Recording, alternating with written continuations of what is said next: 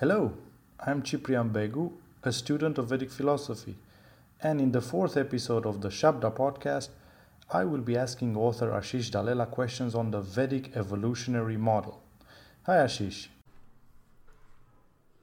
Hello Ciprian. Evolution is a controversial topic because it suggests that life is created without a transcendent meaning and purpose.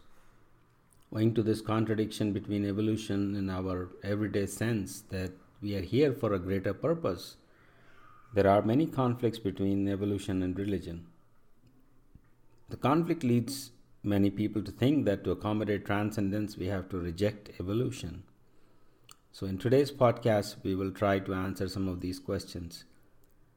Uh, my position is that when understood properly, evolution is not contrary to meaning and purpose. In fact, evolution, when viewed properly, is actually the evolution of meaning and purpose, not the evolution of the body. So, there is a different theory of evolution present in Vedic philosophy, which uh, we will try to discuss today. Let's get started. In your book, Science of Life, as well as in several blog posts, you have talked about an alternative to modern evolutionary theory. What is the model you're talking about, and how is it different from the current models in evolution? Can you elaborate? Well, first of all, we are not opposed to evolution. We are rather opposed to the evolution of species. Since most people will be confused by this distinction, let me try to elaborate. Suppose you're walking on a street. You have a body at position X and then a body at position Y. Are these the same bodies or are they different bodies? Most people will like to say that it is basically the same body with very small changes to the biological constitution. This model of change is taken from classical physics, where a particle moves from one position to another but remains the same particle. The only difference is that the particle has acquired a new property, i.e., a new position. In Vedic philosophy, this basic idea about motion is disputed. The Bhagavad Gita states that the body is not moving, rather, we are changing bodies. This idea can be illustrated easily by contrasting the motion of a classical particle with the apparent motion that appears from the succession of blinking lights. You might have seen neon signs in which small light bulbs switch on and off in a succession. Each bulb is a different physical entity, and yet, when these bulbs switch on and off in succession, it gives the impression of a moving light. Factually, the bulbs are not moving, but there is the impression of motion. The Bhagavad Gita states that in the same way, the body is not moving. Rather, the bodies are changing like the different bulbs that switch on and off to create the impression of motion. This model of change is generalized, to for all, generalized for all kinds of changes within this life and across lifetimes. The Bhagavad Gita says that just as the body changes in this life through the stages of birth, childhood, youth, and old age, similarly the body changes at the time of death. The change of body in this life and at the time of death obey the same basic principle. And this means, first and foremost, that we have to revise our notion of change during this life. It is not succession of positions of the same body, rather, it is a succession of bodies which only have minor differences from each other. Of course, when we talk about change, we have to talk about what is unchanging. In classical physics, that unchanging thing is a particle and in Vedic philosophy, that unchanging thing is the soul. The particle establishes a sense of continuity in motion in classical physics, and the soul establishes the continuity through the succession of bodies in Vedic philosophy. Just like the successive positions are the states of the particle, similarly, the succession of bodies are the states of the soul. The novelty in this description is that the body is not an object Rather, the body is a state of the object, which happens to be the soul. Matter is therefore not objects per se, it is only states. The object is the soul, and when it acquires different bodies, It is like changing the state of the object. The object is conscious, but the states of the object are not conscious. In a simple sense, the soul has self consciousness, but the states in matter are not self conscious. The self conscious thing can exist by itself, but the non self conscious thing cannot exist on its own. Therefore, material properties can never exist by themselves. They are always existing as states of some soul. However, the soul can exist by itself. Thus, wherever there is matter, there must be a soul. But wherever there is soul, matter is not necessary. The soul can exist embodied or disembodied. But if there is any kind of body, it must belong to some soul. Hence, there is nothing totally lifeless. Everything is the body of some soul. When the soul enters a body, it can be called the change of the state of the soul. These states can be described in science, and hence the succession of bodies is amenable to a scientific description. However, the bodies are all discrete states, while the soul is the thing that maintains the continuity through these states. Now, if you know classical physics, you will recall that in classical physics, the continuity of successive states is created through infin- infinitesimal changes in the state. In atomic theory, this continuity is a complete illusion because there are only successions of discrete states. This gives rise to the problem that you can speak about discrete states, but you cannot say that these states are states of something because the thing that these states are of must establish continuity, and there is no continuity in atomic theory. Vedic philosophy states that matter is discrete states, and the soul is the object that establishes the continuity among these discrete states.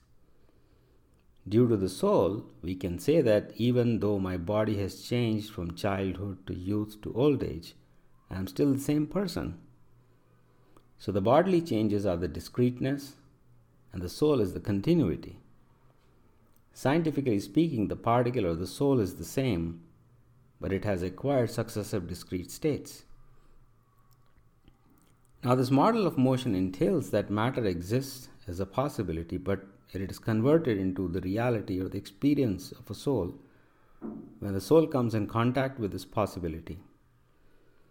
All the possible states of matter exist simultaneously. They are like light bulbs that have been switched off and therefore they are not visible.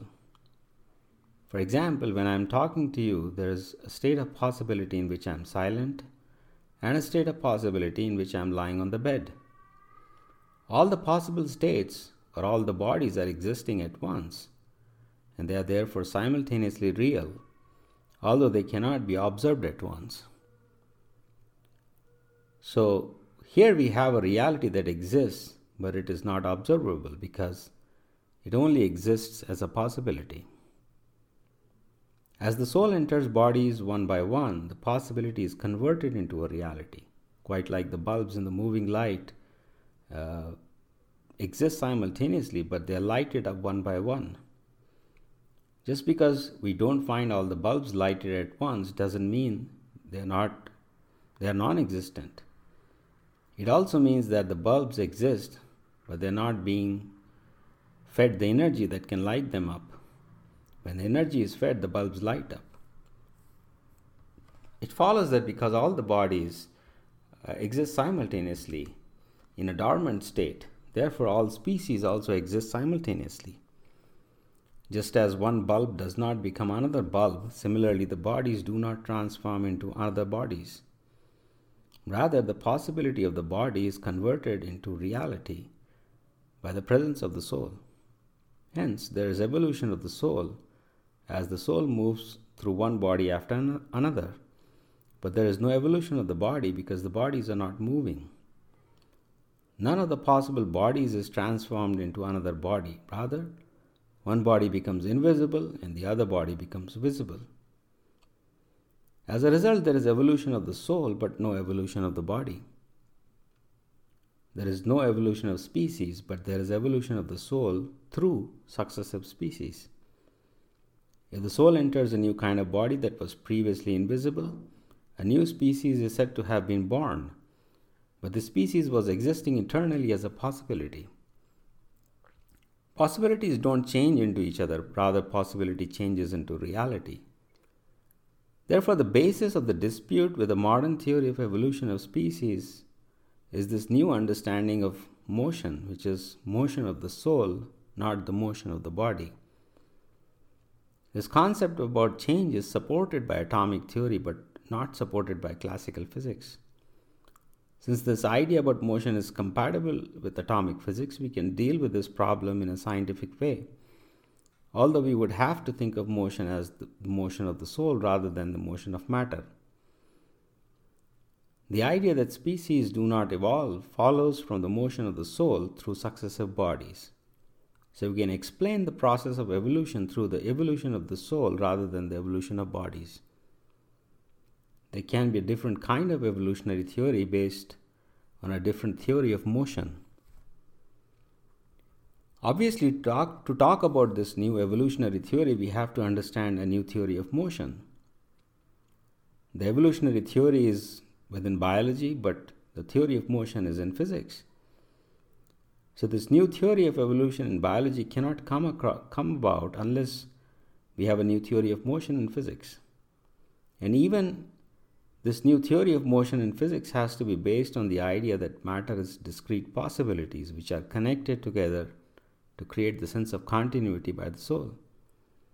If you don't have continuity, we can say something is changing, but what remains unchanging cannot be spoken about. And unless you can formulate an understanding of what remains unchanged during change, science remains incomplete.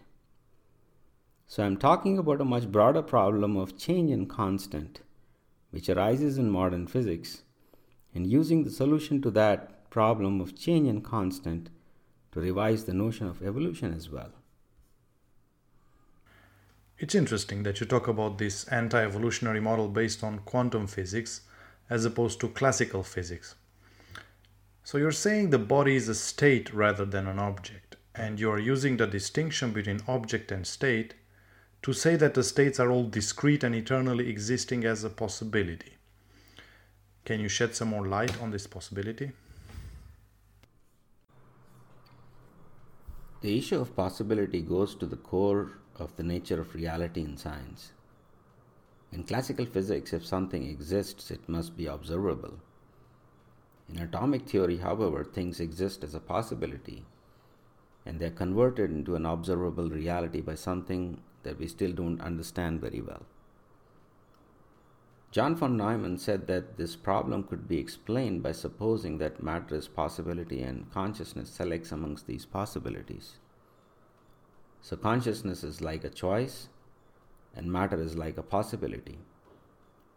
But because Neumann did not elaborate on the mechanism of how possibilities become reality, this idea is not given adequate attention. Before we can understand the interaction between choice and possibility, we have to understand the nature of possibility itself. In Vedic philosophy, there are th- three kinds of possibilities. The first type of possibility is our personality of desires or likes and dislikes. There are many things we like and many things we dislike. So, to pick one thing out of the many things we like, there has to be a choice and our likes are the possibility of becoming a reality when one of those likes is chosen. Then the second type of possibility is the idea of a species, but the idea is not based on the bodily form, shape, and size. It is rather based on the behavior. So, for example, a lion has a particular type of behavior in relation to the other species of life. If something behaves like the lion, then it must be a lion. These behaviors are defined by the role or relation between different species or the individuals among those species. Since the soul can accept many such roles and exhibit many such behaviors, the behavior or the role or the relationship among the different species or individuals of the species is the second type of possibility. The third type of possibility is the body. The body has a form, shape, size, but not everything in the body is causally active all the time. For example, you have your hands and legs which can be used to run, but while we are talking, each of these hands and legs are not being used. We can say that your hands and legs are lying in a state of possibility because the power or the ability in the hands and legs is not being exhibited. So the body is also a possibility, and it's the third kind of possibility after the possibilities of desires and behaviors. Generally, in Vedic philosophy, we say that the desires or likes and dislikes are the highest. Then, following these desires are the roles and relations to the world. And finally, the body of possibilities or abilities is manifest. Birth is described as an effect of these three things. First of all, the soul has a desire which he wants to be fulfilled. Then, due to this desire, the soul is placed in an ecosystem or place in the world in relation to other living entities thereby giving him a position in the world. And once the soul has been placed in the world, then the body develops. So, the body that modern science studies is the last of the three steps. And while we do not deny that we can describe the species by the characteristics of the body, there are two deeper levels where the species can be described. The first level is that each species has a particular type of desire, likes, dislikes, happiness, etc. The second level is that each species has a particular behavior in relation to the world.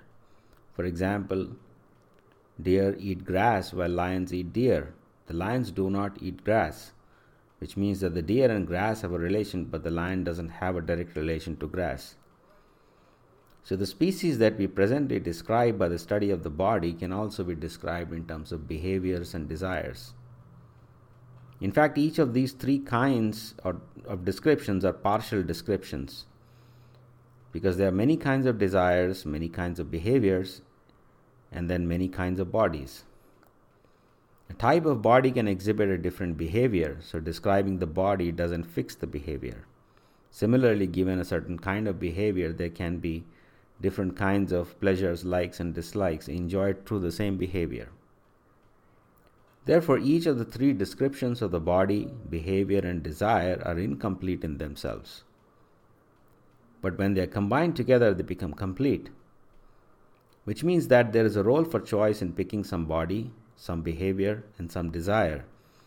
And then these three things, i.e., the particular body, a particular behavior, and a particular desire, are combined to create our experience. So, before we can study the interaction between choice and possibility, we have to realize that there are three kinds of possibilities which combine. So, there must be three kinds of choices that are used to select from these three kinds of possibilities to create a reality. So, when we speak about the primordial reality being a possibility, there is a sophisticated theory of three kinds of possibilities and how reality is created from their combination. In modern science, we think that the world is already objective, but in Vedic philosophy, these objects are produced from possibility combination. So we don't take the objects as reality, we rather treat them as phenomena. To study reality, we ask, what are these objects produced from? And the answer is not that bigger objects are built from smaller objects. Rather, the answer is that possibilities and choices are combining to produce the reality. So we go back into the nature of possibilities and choices, and that's when a new kind of science begins, which is completely different from the science of the modern time. While we can intuitively understand the world as a possibility, science has been about empirical observations. If we cannot perceive something, then it cannot exist. So the criterion of empiricism rules out the existence of possibilities how do you think we can speak about possibilities when we cannot perceive them empirically? This is a very old philosophical problem about realism. For instance, if you do not look at the world, does the world disappear? If you are an idealist, you would say that the world only exists as an idea within me, and that there is no external world because even if such a world existed, its existence would not be confirmed by the senses because what I know is only what I see at the point of seeing. Therefore, the idealist will say that I don't, if I don't see something, then it doesn't exist. This idealism creates a problem about intersubjective communication between individuals. If the world is simply my idea, then someone else must have a different idea, and we won't even know if we're talking about the same thing. So, idealism implies that we are trapped in the hellhole of, of our private illusions with no hope for escape. Realism, on the other hand, says that the world exists outside of our awareness, and I see the world because it exists even before I see it. The problem is that we don't know in what form the world exists before we see it. This problem has occupied philosophers for ages in trying to justify realism. There is naive realism, which is a flavor of realism, which says that the world exists exactly as I as how I see it. And then there is a scientific realism which says that there is an objective world of physical properties which are then converted into sensations and whereas reality is physical but you know we only perceive the sensations. Both these forms of realism have different problems. The problem with naive realism is that if we are seeing exactly how the world exists, then how could there be any hallucinations or misperceptions? The problem with scientific realism is that if the world is physical properties, then how can we even explain how these properties become sensations? So, neither idealism nor realism actually works consistently. Within each of these positions, there are subdivisions of different positions, and even those subdivisions don't work very well. So, there has been a crisis about the nature of reality in science since the beginning of Western philosophy. And that crisis is now coming to a hilt in modern science, where the world is neither my idea nor an objective reality. It is rather a possibility from which both my ideas and an objective reality are produced. So, in this context, we can say that the world exists as a possibility before I see it. But even if this idea leads to a problem, namely that of the conversion of possibility into reality. That's where we have to invoke Vedic philosophy, where reality is being created by the combination of three kinds of possibilities. So, what we call quote unquote reality is something that exists before I perceive it, is actually a possibility. In fact, it's three kinds of possibilities. And what we call phenomena is the combination of these three kinds of possibilities. So, individually, the three possibilities are real, and in combination, they create phenomena. Our senses can observe the phenomena, but how do we perceive the possibilities when they lie in an uncombined state? This is where perception by the mind becomes important. The mind is able to perceive possibilities, whereas the senses only see the phenomena. So, by the mind, we can see that which exists but cannot be seen by the senses. Since all this possibility is perceived by the mind, therefore the possibilities can only be described as concepts rather than as sensations. In Vedic philosophy, the mind is said to be the sixth sense or a manasasthani. The mind perceives the possibilities while the senses perceives the combination of possibilities or facts. On that count, empiricism based on senses perception is false because you can see the phenomena, but you cannot know what exists before you perceive the phenomena. Now, based on this new idea about reality, we can talk about a different understanding of evolution. This evolution is happening at two levels. First, there is evolution of the possibilities themselves, and there is evolution of the combination of possibilities. So change can come about because something that was possible in the past is now impossible, or vice versa. And change can come about because certain possibilities that were previously uncombined are now being combined. These two ideas about evolution constitute the global and individual evolutions. The global evolution is that certain types of bodies, desires, and behaviors will appear and disappear from the world. And the individual evolution is that a certain individual soul will combine a particular type of body, behavior, and desire. In modern biology, we only talk about the global evolution and not the individual evolution. But we describe this even this global evolution based on reality rather than possibilities. So, because we neglect the existence of possibility, we also neglect the existence of three kinds of possibilities. Because the latter follows from the former. Only if we acknowledge there is possibility can we acknowledge that there are three kinds. And due to this neglect, we don't understand that desires and behaviors are also objective reality apart from the body types because we are so focused on studying the body that we ignore the other two kinds of possibilities, which are desires and behaviors. So, the current evolutionary theory is missing so many key ideas because it hasn't begun to explore the consequences of atomic theory for evolution. Once we understand what atomic theory means, then evolution will be both global and individual. And the global evolution will simply indicate the possibilities, and individual evolution will also involve choices that combine these possibilities. So, not only will there be different laws of possibilities at the global level, there will be laws of choice at the individual level. So, atomic theory is very important if one wants to understand where the modern evolutionary theory is going wrong. Okay, so you're saying that a species is a pure idea which is instantiated into an individual, and this individual is then divided into body parts. And these body parts have abilities. And when these abilities are used by our desires for pleasure, then the ability is transformed into an observation. And this general paradigm of conversion from possibility to reality changes the nature of evolution. Am I correct?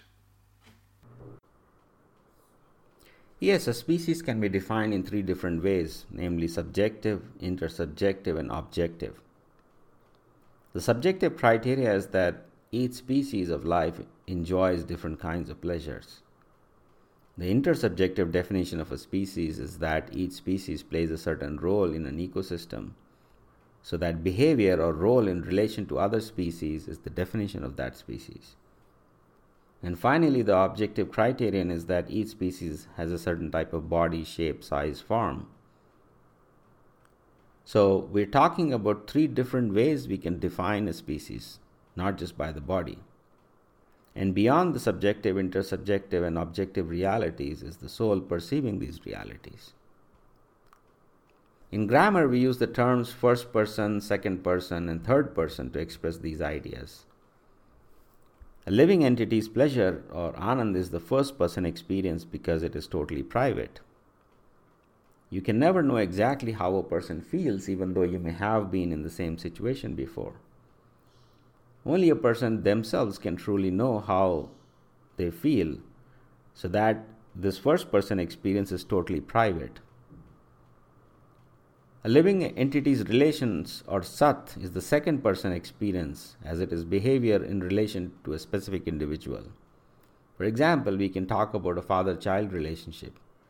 The child sees the fatherly behavior of the person and other people who are brothers, sisters, mothers, friends, etc., will see the same person in a different way. So the same person is known by other people, but each time this knowledge is different because the knowledge is dependent upon pairwise relationships.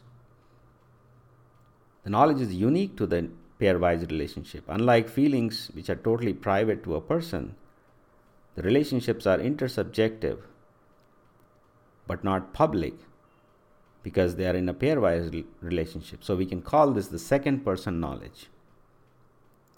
Finally, the living entity's body or chit is third person knowledge because everybody can know the body and there is no uniqueness of a pairwise or per relationship basis knowledge, nor is there privacy of the first person experience. So there is three kinds of knowledge the first person, second person, and third person. In Sanskrit grammar, these are also called one, two, and many. And what English says first, second, and third person uh, is basically equivalent to the one, two, and many in Sanskrit. The third person experience is the experience of many, so that these are nearly identical concepts and represent three ways of knowing. Now, modern science studies everything only in the third person manner and neglects the first person and the second person account of a species. So, by a species, we mean that which is known only in the third person manner. Advances in science, for example, in atomic theory, show that even this third person reality is actually a possibility and not a definite fact. Rather, facts emerge from this possibility. So, the problem of how this possi- possibility becomes a reality is open in biology just because it is open in physics. Then, apart from this possibility in the third person sense, there is possibility in the interpersonal reality or the second person reality, which is also a definition of species, although in a behavioral sense. And finally, there's first person reality, which defines a species as the type of happiness or pleasure or likes and dislikes that a living entity enjoys. So in, so in modern science, we only talk about the third person reality, but in Vedic philosophy, we are also talking about the second and the first person realities. So the modern science description, even if it was more accurate in terms of describing nature as possibility rather than facts, would still be only one third of the total thing that we need to talk about. Thomas Nagel wrote an interesting paper on this question called What is it like to be a bat? And he goes on to state that this first person sense of being cannot be reduced to a third person observation of material states. As we talked about earlier, this first person sense of being precedes the third person expansion of this being into a body. However, even this first person sense of being is material in Vedic philosophy. There is nothing spiritual about the feeling of a certain type of emotion or desires, likes and dislikes, and so on. These are still material identities, although they are matter of a different kind, and therefore the states of the soul. So when the soul has a desire, you don't say soul is the desire. We say the soul has a desire or soul wants something. Because they are material, they can be talked about objectively as anyone can adopt this material identity. So it's a unique type of category that we can say first person objective. It is first person because it is private, nobody else knows it. And yet it is objective because it's a material reality which is external to the soul. So if you're having personal feelings, these feelings are not you, and somebody else can have the same feelings too. And yet, if you're having a feeling, nobody can know exactly what you're feeling, so they can never claim that I'm feeling exactly how you're feeling. So they're private, and yet they're objective. Hmm, interesting you bring up Thomas Nagel. You're saying that this first and second person account of being a particular type of species is the primary sense in which we should talk about species instead of the third person account of the body types, right? Yes, to talk about humanity, we have to ask what is it to be a human? It's a completely different question than the question of modern science, which is how do you identify something as a human body? The answer to the question, what is it to be human, is that there are certain types of unique emotions or feelings in a human which are not found in other species. Similarly, there are certain unique types of behavior that qualify somebody as being human, not just the body of the human being. So, there is a subtle sense in which we define the feeling of humanity as compassion, contentment, detachment, responsibility, enlightenment, etc., which are not found in any other species of life. Similarly, there are behaviors of humanity such as charity, dutifulness, truthfulness, systematic organization, etc., which are absent from other species of life. So, these things constitute our emotional and behavioral or moral sense of individuality. Namely, because I am a human, I must feel the emotions of a human and exhibit human behaviors or humanity. The human body that doesn't feel the human emotions or doesn't exhibit humanity is not truly a human, or at least it is not two thirds human and only one third in terms of the body. So, there are situations in which the human body is not exhibiting the moral virtues of humanity and not feeling the emotions of being a human. And that's when we can draw a distinction between the ideas of being human versus human being. The human being can be defined by the bodily characteristics and abilities in a third person manner. But being human is defined by the feeling and a moral standard in the first and the second person sense. So there's a completely different criteria for identifying a species based on their first and second person experiences. For example, a lion has a value system that killing other animals is, is acceptable, but a lion will not eat the prey killed by another animal or even another lion. A jackal, on the other hand, doesn't mind killing other animals and doesn't mind eating the prey killed by another animal. The sense of pride that comes with a lion life doesn't come with the jackal life. A lion will only eat fresh meat, but a jackal doesn't mind eating stale flesh. In a sense, the lion is a warrior but pure and proud. A jackal, on the other hand, is also a killer, but it lacks the honesty of a warrior and the pride that comes with it. So, in the Vedic system, this moral sense of honesty, pride in the status, assertiveness over others, being a ruler or having domination over others. These are the characteristics of being a lion. Similarly, the feelings of each type of species of life are also different. The genes and the body type and the form and shape and size are just methods or suited to exhibit these values and feelings or behaviors. But one could have the body of a lion and still exhibit a different behavior, a different moral, and different characteristic. For example, the lion could start exhibiting the characteristics of a jackal by eating somebody else's flesh or sneaking around to snatch food from other jackals or waiting for other lions to have eaten before they eat themselves. In all such scenarios, the body of the lion would not be changed, but their value system, their feelings, and their behaviors would have changed. So the body of the lion is compatible with jackal like behaviors. And the body doesn't distinguish the morality and behavior of the lion from that of a jackal. Therefore, the body type is not sufficient to qualify something as a lion. One must exhibit the values of the lion, the behavior of the lion, and the happiness of a lion in order to be called a lion. There is a role that the lion plays in an ecosystem. For example, it's the king of the jungle. And the propensity to being a king is the defining value of a lion. The jackal doesn't have this value, and therefore the jackal is a different species because being jackal is different.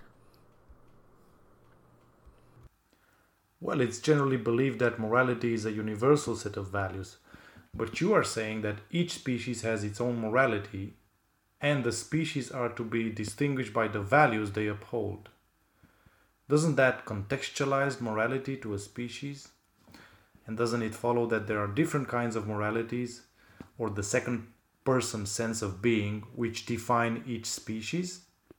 Because this would mean that humans who don't have the same moral values are either not humans or a different kind of a human, even though they have the same or similar bodily characteristics.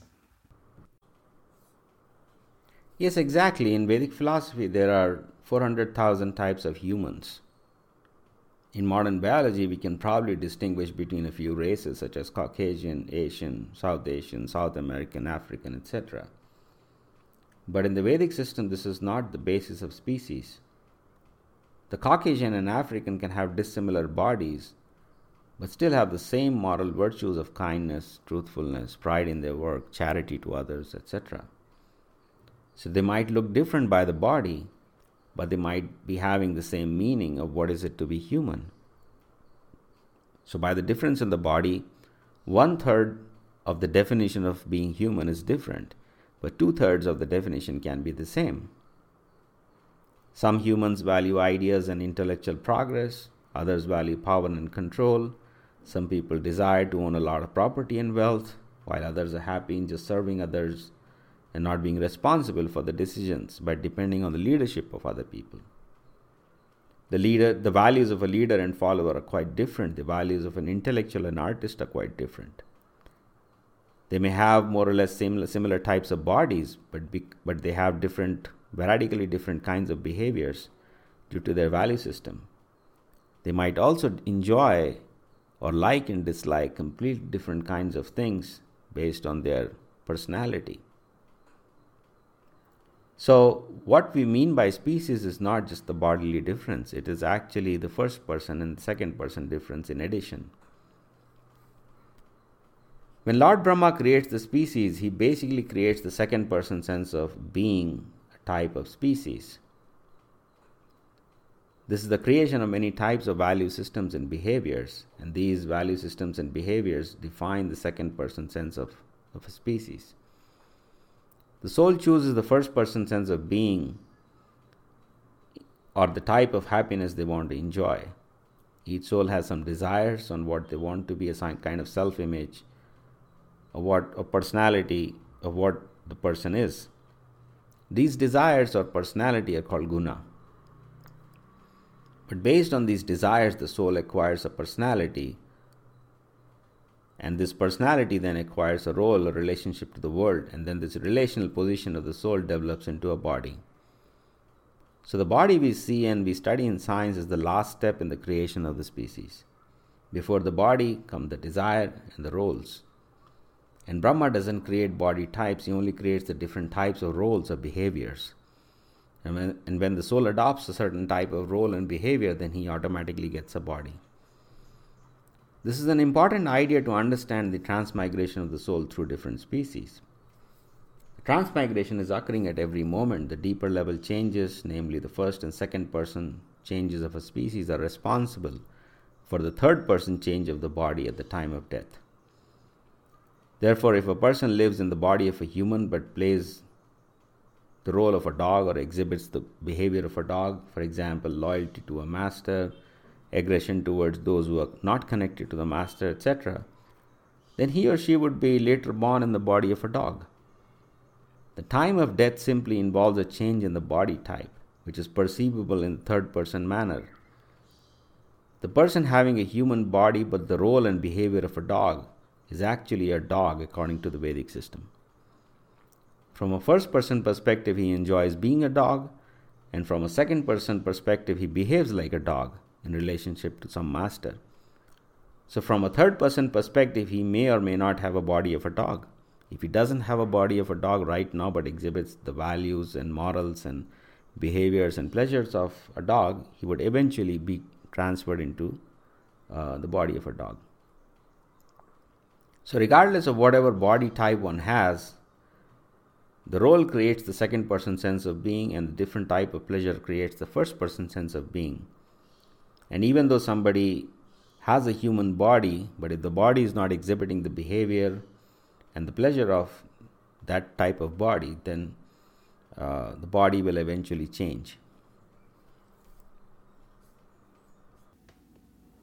So, by revising what we mean by a species, we come up with a different idea about evolution, in which the body is not evolving into other species, but rather the soul is moving through many species. Are you saying that all the species, in terms of body, are forever existing because we clearly have empirical evidence against that. No, I'm not saying that all the body types are visible always. I'm only saying that all the types of pleasures and all the roles are eternal, and the body types are also eternal as possibilities. But a soul is accorded a particular type of body based on the type of pleasure and behavior. For instance, if you wish to exhibit the loyalty and aggression of a dog, it is ideal that you have a master who owns you. That ownership of a pet is not allowed in human society. You cannot buy a human being in a market of pets and chain them to a leash uh, or chain them using a leash to a post. So, human life is not suited for a dog's ideals, and therefore, to fulfill the ideals of the soul has to be born in the body of a dog where buying and selling of pets is allowed, and the pet also enjoys being subservient to the master and exhibits loyalty to the master. Cats, for instance, also love to be pets, but they are not loyal. They don't like to be chained, and they don't want a master to take them out for a walk. A cat is a loner. He or she will eat uh, by hunting, but doesn't need the master around the you know the cat all the time in fact, it resents over dependence on the master. So that's another kind of value system. So if there is no soul who desires cat like behavior, then cats will disappear from earth. It is not because the cat behavior has become impossible. It is only that nobody enjoys cat pleasure for the time being, so no cats will be seen. So, all the species are eternally existing as abilities, behaviors, and pleasures, but they are not necessarily visible at all places and times. As a certain type of pleasure and behavior comes becomes scarce, the population of that species having that body type also reduces, and eventually they become extinct. So I'm not rejecting the appearance and disappearance of species as body types. I'm rejecting the idea that one type of pleasure, body, or behavior is evolving into another type of pleasure, body, and behavior through mutation and selection. I'm saying that there are certain predefined types of bodies, pleasures, and behaviors which exist eternally but may be only occasionally manifest. Still, since species become populous and extinct at different times, there are obviously many souls who are accepting a type of body at a certain time and then rejecting that body type at other times. How can we decide what multiple souls will do at certain times when the choices of being a species is individual? For example, if someone wants to be a dinosaur and they develop the morality of a dinosaur, will dinosaurs appear in a few years from now? Such an appearance would make prediction of evolution impossible because it completely becomes an individual prerogative to be a certain type of species. How do you respond to that? This is a great question and it's a segue into another problem. Let me just state how Vedic philosophy answers this problem and then we will talk about the theory underlying it. When a dinosaur becomes extinct on Earth, the dinosaur hasn't completely become extinct from the universe. Remember that dinosaur is the possibility of body, behavior, and desire. As pure possibilities, they are never extinct. However, this possibility also has a place and time, and the possibilities can appear and disappear at different places and times due to the global evolution. So, for example, dinosaurs can become extinct from the earth, but they will become manifest elsewhere. The soul with the dinosaur body will be born elsewhere in a different part of the universe. So, even if I develop a dinosaur pleasure and behavior in this life, I am not going to be born as a dinosaur on earth, though I will be born as a dinosaur in another place where these dinosaurs are existing at the present. This is probably the hardest part of the Vedic view because it is entwined with Vedic cosmology. The key point to note here is that life exists all across the universe, not just on Earth. And this life is created as a possibility when the ecosystems for that type of life are created. For example, there is a certain type of ecosystem required for the dinosaurs to exist. If the ecosystem is destroyed, then the dinosaurs will cease to exist. But even if the ecosystem is present, you and, you and I are not compelled to enter that ecosystem as dinosaurs. In that sense, the ecosystem is the global possibility, and then there is a choice in the individual soul whether he wants to enter that ecosystem. So, at the level of cosmology, we talk about the evolution of the ecosystems, and then at the individual level, we talk about who enters which ecosystem in what type of body, role, and desire. So it is possible to predict evolution at the macroscopic level because it appears as possibility. The individual soul has a choice to be a certain type of animal, but that choice can only be fulfilled in certain fixed places at any given time. In modern science, we speak about the ecosystems as, as material things, we have to think of the ecosystem in a more abstract way, as a collection of interrelations and roles. As we have said, the lion body doesn't determine all the lion behaviors. Some of the behaviors are consistent with jackals too. Therefore, the bodily description of the lion is insufficient to describe the role or behavior that the lion plays in an ecosystem. And of course, the bodily behavior and uh, the body and the behavior are inadequate to describe the pleasure and happiness of being a certain kind of species. We have to separately speak about the lion behaviors based on their role and value system, apart from the body, and then we have to speak about pleasures as being separate from both the behavior and the body. So there are two kinds of questions we have to answer. First, which soul will be born as a dinosaur? And second, where and when this dinosaur will be born. Modern evolution preempts the first question completely because it never speaks about which soul will be born as a dinosaur. But even on the second question, given that there is no predictive ability, this question cannot be answered because we are talking about the evolution of ecosystems which create the possibility in which the soul can be born as a dinosaur. In Vedic philosophy, we can answer both questions. And the second question of where and when the dinosaur will be born is based on the creation of full ecosystems. Interestingly, both answers are based on the role and values uh, and you know the behaviors rather than on the body types basically we have to delve into the evolution of the ecosystems as they go from one set of roles to another one set of species or behavior types to another and then we can talk about how the individual species which has these behaviors will be born into that ecosystem hmm, this is interesting because you're saying that the question of evolution like where and when the species will be born into an ecosystem, cannot be answered without the understanding of cosmology, and the predictions will be based on cosmic rather than individual evolution. So there is a single theory that has to explain both biological and cosmological evolution. Is that right? Yes, indeed. There's a single theory for all kinds of collective evolutions, or what we generally call history which includes social, economic, cultural, ideological, and biological evolution. The collective evolution question is different from the individual evolution issues. Generally, in the past, we have only spoken about the individual evolution question, namely that the soul evolves from one species to another, which proves inadequate in addressing the type of issues modern evolutionary theory raises. For example, the modern evolutionary theory talks about when and where dinosaurs were present and why they became extinct, without delving into who, i.e., which soul, became a dinosaur. So there is a science for individual evolution across species, and there is a science for collective evolution in time and place. Both these are codependent and mutually complementary. The outcomes we observe in evolution are because at a certain time and place dinosaurs will be born and some soul chooses to be that, that, that dinosaur because of their preferred morality and the role they want to play. The world has to be described as a drama in which there are predefined roles according to the script of the drama, and then there are specific actors who accept roles within that script. The script is evolving independent of the actors.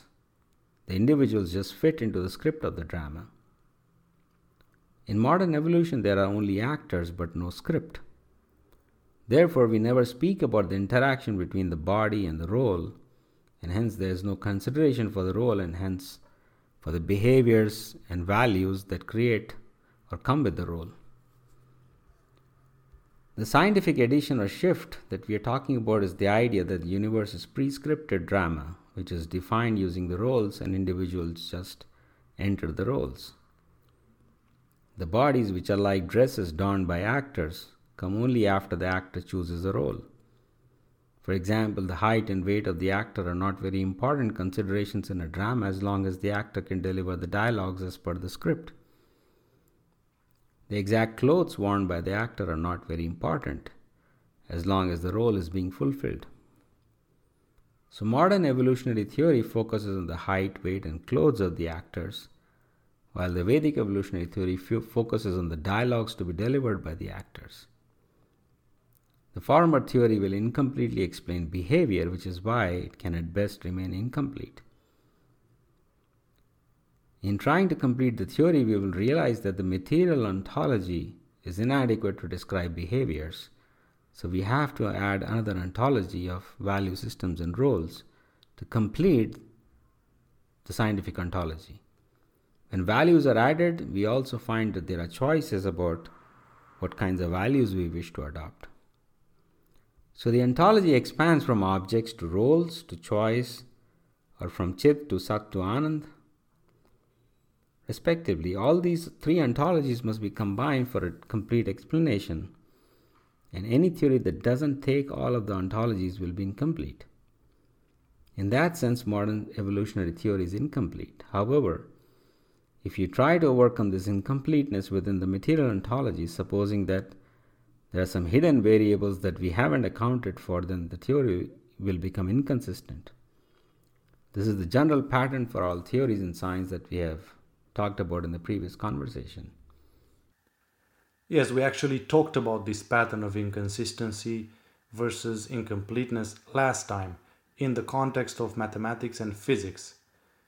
Can you give examples of how this applies to evolution? Yes, of course. The simple problem is that if the mutations are random, then they will create far more incompatibility than compatibility. You can imagine a room full of people who toss coins independently. What are the chances that the coin tosses of two people standing next to each other will turn out to be identical? If they are not identical, then there cannot be compatibility between the organism and the environment, and hence the species cannot emerge. This is the problem of abiogenesis. And to make the analogy closer to reality, imagine those coins have a huge number of faces, not just two. The fact is that the very idea of natural selection or compatibility between the organism and its environment will kill all the species or never allow the emergence of any species because nature appears to be at war at itself. If instead we argue that mutations are not independent but correlated to the environment changing, then natural selection will never make any species extinct because all species will always adapt to the changing environment. If species are never extinct, then they can never be evolution. So there are two alternatives either species mutate in response to the environment or they mutate independently of their own. In the former case, i.e., when the species mutate in response to the environment, you will get eternal species. And in the latter case, when they mutate independently, you will never get any species. So we can see that current evolutionary theory is in the right explanation for the emergence of biodiversity, or for that matter, for the extinction of species. This doesn't mean evolution is wrong, it only means the evolutionary theory is wrong. The real answer is that ecosystems evolve as a whole collectively, and the species which cannot adapt, adapt to the changing environment are eliminated. So, the evolution and the adaptation are so the evolution is actually happening in the environment and the adaptation is happening in the species. A modern evolutionary theory talks about it in a different sense. It says the evolution is happening in the species and then the species is adapting. So, what, what we are saying is that the, the evolution is in the environment and the adaptation is in the species. The theory, however, so, so we are not trying to explain the evolution of species, but rather the evolution of the ecosystem. And the evolution of species is a natural outcome of the ecosystem evolution. This theory, however, has to explain how the macroscopic evolution comes about before the microscopic evolution. This explanation is like saying that the script of the entire drama is evolving and the actors are therefore being added or removed from the script as the script of the drama changes. So the actors in the drama are participating in the drama because they enjoy that role and they are capable of playing that role. This explanation of evolution is not only more powerful from an explanatory standpoint but also more consistent with the first and second person experiences that we talked about.